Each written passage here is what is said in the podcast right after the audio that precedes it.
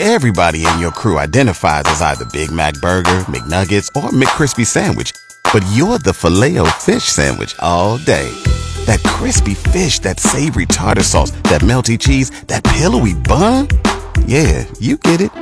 Every time. And if you love the filet of fish, right now you can catch two of the classics you love for just $6. Limited time only. Price and participation may vary. Cannot be combined with any other offer. Single item at regular price. Ba da ba ba ba.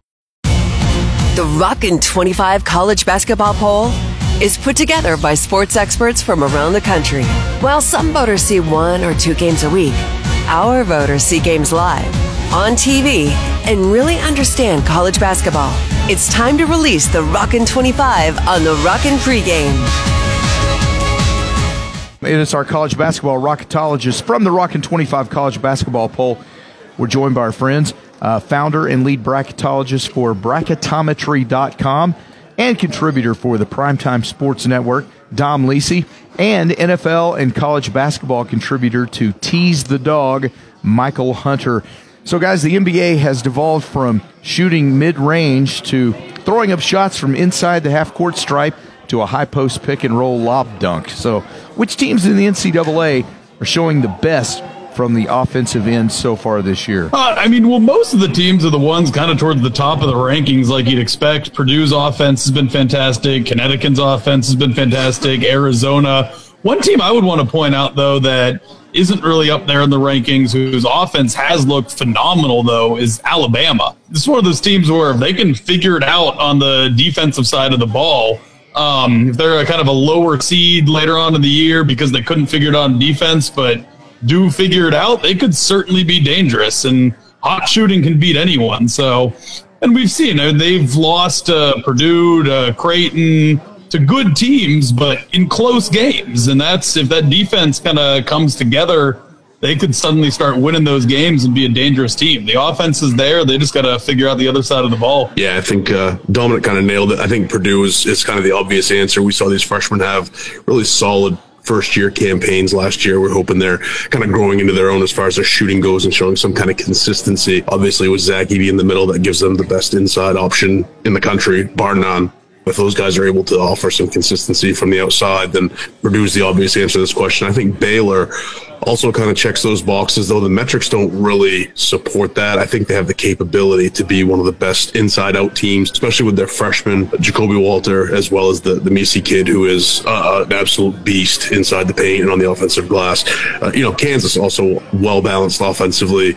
Dickinson, obviously one of the best big men in the country. Dajuan Harris, one of the best uh, perimeter defenders in the country, if not the best perimeter defender in the country. So I really like all the teams, and it's it's you can pick and choose kind of what you like to see and what uh, what fashion you like a team to play in. But all the teams in our top seven are really kind of vying for that spot as being great on both sides of the ball. and Jeff, I know that you love the NBA about as much as I do, so uh, I think we're all grateful to be college basketball fans. Indeed. Well, Mychal, we know Kansas, Baylor, and Oklahoma are good in the Big 12, but who are the teams from the middle uh, to tail end of the Big 12 that are still dangerous this year? You know, I know that they're in the top four right now, but I think Iowa State is a real surprise to me. I know they had some talent coming in uh, with the Gilbert kid transferring in, a couple top 40 kids as top recruits. The, the real surprise to me has been the Tre King kid, the Tamin Lipsey kid both been huge, uh, not additions, but as far as taking a step forward, maybe taking over those leadership roles and, and, kind of keeping that program rolling after a successful season last year. I think Texas Tech has potential, but the loss of Devan Cambridge, I think, hurts a lot as a kid that's been around the block, provides a lot of experience, provides a perimeter option, though doesn't really need the ball in his hands to have a positive impact on the game. I like the Isaacs kid. I like the Toussaint kid, uh, have for all six years they've seemingly been in college. I like the Washington kid up front, but I worry about quality depth when it comes to the Red Raiders. I, I worry about that bench. Uh, I worry about what if Washington gets in foul trouble. Um, I just I have some concerns with Texas Tech. But you know they have a solid coach, they have a solid backcourt, and, and a tendency to be a good defensive team. So I think Texas Tech can get there if they if they come together and play well together. And I will say on Iowa State, I think they do definitely have some promise as well, but I think they might be tricking the matri- uh, the metrics just a little bit at this point. Up to number six in the net, top ten and pretty much all the predictive metrics that the committee looks at, and the metrics say this team is great, but the same time, they're kind of pulling that old trick out of the bag where you just beat up on a bunch of quad four teams and that pumps up the metric. So I want to see them actually beat a good team before I'm on board with them, but I do think the upside is there for sure. Well, count me in the group uh, as being both NBA and college basketball fans. But let's release the Rockin' 25 with Purdue uh, with six first place votes as our number one. Houston with second with two first place votes. And second locked up. UConn, Arizona, Kansas finished out the top five with Oklahoma and Tennessee just waiting for teams to drop. Dominique, which players are the biggest surprise from these teams?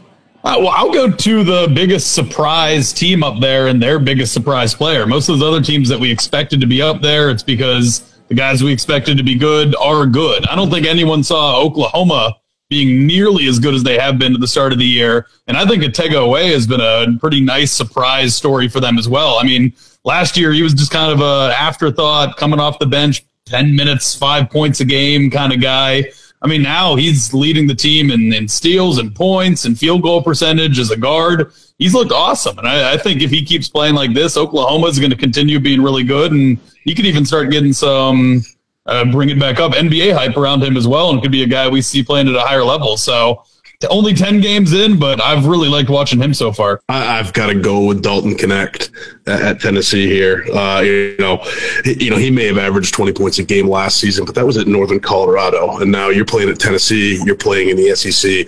Uh, you, you, talk about kids every year transferring up. This kid has transferred way up, and now he's averaging, I think, around 16 points a game. And he's not just still scoring. Uh, a lot of kids will transfer up and do so inefficiently. He's actually having one of his most efficient seasons across the board right now. He's getting to the line over four times a game. He's shooting 80% from the line. He's shooting 38% from deep, 50% from the field. He's not rebounding as much as he did at the lower levels, but I don't think Tennessee really needs that from him. I think right now he's a kid that has exploded onto the power six scene and made himself known to maybe a, a piece of the college basketball fandom that really didn't know that he existed before this season. I think he's he's going to play a major part in in this season overall and the tournament. All right, exclusive to the Rockin' pregame, it is the Rockin' 25 college basketball poll with our rocketologists Dominic Lese and Mychal Hunter. Baylor's at eight, Illinois at nine. Uh, Marquette falls out of the top seven after their loss to Providence in their Big East opener. Then you got BYU at 11, Clemson, Florida Atlantic, and Memphis finish out the top 14. Mychal, Christmas week traditionally has the dregs of ball games as teams finish up non-conference play with much lesser competition. But which teams could slip up and find coal in their non-conference stocking? No, I don't really know if it's a slip up, but I think that uh, we're, we're going to find out who Florida Atlantic is this weekend when they play Arizona. You know, Arizona coming off a tough loss to Purdue, considered one of the top five teams in the nation by pretty much anybody who knows anything think the Owls are a quality offensive team, which is obviously reflected by the metrics. Their defense is a bit suspect, especially when you consider that their schedule hasn't been particularly strong. You know, Illinois laid 98 on them on a, on a neutral floor, I believe. And, you know, Arizona has the capability to do just that, if not more. So I, I wonder about FAU. If they can pull out this victory, that would really make a statement as far as whether or not we can trust them moving forward, I think. And then, you know, Clemson. Uh, you know, we used to have a kid on on this show with us that said uh, you you predict where Clemson is going to finish, and then you drop them two spots in the ACC simply because Brad Brownell is their coach. And I think that was one of the smartest things he ever came up with because I absolutely agree with that. So I think Clemson could slip a little bit uh, in the non-conference, but I think they've kind of established themselves as one of the top five teams in the ACC headed into conference play. Yeah, I'm just looking at the schedules of some of these teams, kind of in that range the rest of the way. And there really aren't many opportunities for some of these bad losses. Clemson, who you just mentioned, plays a sneaky good Radford team. I mean, that could be a trap game. Baylor, who I'm not as high on as I think most people, get a decent Cornell team coming into Baylor right after the holidays. That could be kind of a sneaky. They're looking ahead to their first road conference game four days later. So there's some opportunities there, but nothing glaring where I'm thinking, oh, this team's running into a landmine. Uh, we go 15 to 21. Kentucky, Colorado State, Creighton, North Carolina at 18, Wisconsin, Gonzaga's 20, Auburn 21. Dom, which teams are looking at their conference schedule drooling because their league is down this year? And from that list of teams, it has to be Wisconsin. The Big Ten, outside of Purdue, I, who were phenomenal this year, everyone is underachieving. I think Wisconsin might literally be the second best team in that league, maybe one, 2A and 2B with Illinois. And after that, I mean, Michigan State's been disappointing. Ohio State has been disappointing. And then after that, I mean, who else is there? And maybe you could have said Northwestern, and they just lost to Chicago State. Maryland's been the most disappointing team in all of college basketball this year. So I, I think it's got to be those like kind of next second tier Big Ten teams. Maybe not believing they can actually win the league over Purdue, but just thinking, hey, we can rack up a lot of wins in a perceived good conference and get themselves a better seed than I think we expected at the start of the year for them. And one team that he didn't mention in the Big Ten, which I think has potential to be the third best team in the conference, is Illinois. But Terrence Shannon hasn't had an opportunity to set fire to that locker room yet. So we'll, we'll, see how that locker room responds. They had some issues last year in that locker room with, with Coach Underwood and uh, I believe is Skyy Clark and Terrence Shannon. And that team was very talented and still fell apart. I'm interested to see how they, uh, how they navigate the rest of the season because the team is talented.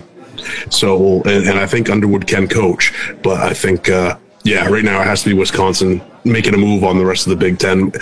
Michigan State, I think, still has potential, but I'm not sure I'm ready to trust them despite their their recent successes. So yeah, I think that uh, game kind of makes me just trust Baylor less than trust Michigan State more. I still need to see more than that one game from them first. they, the talent is there on that team though, so we'll see. They have all the the rest of the season to figure it out, and in this Big Ten where the depth isn't great, they're they should be able to figure it out against some of these teams and maybe at least squeak into the tournament. Yeah, I think you're going to see a season where we get closer and closer to conference tournament. There's going to be a lot of teams jumbled up around 500 and, and fighting for seeding heading into that conference tournament. The last four teams in the Rockin' 25 has Iowa State, James Madison, Ole Miss, and Colorado.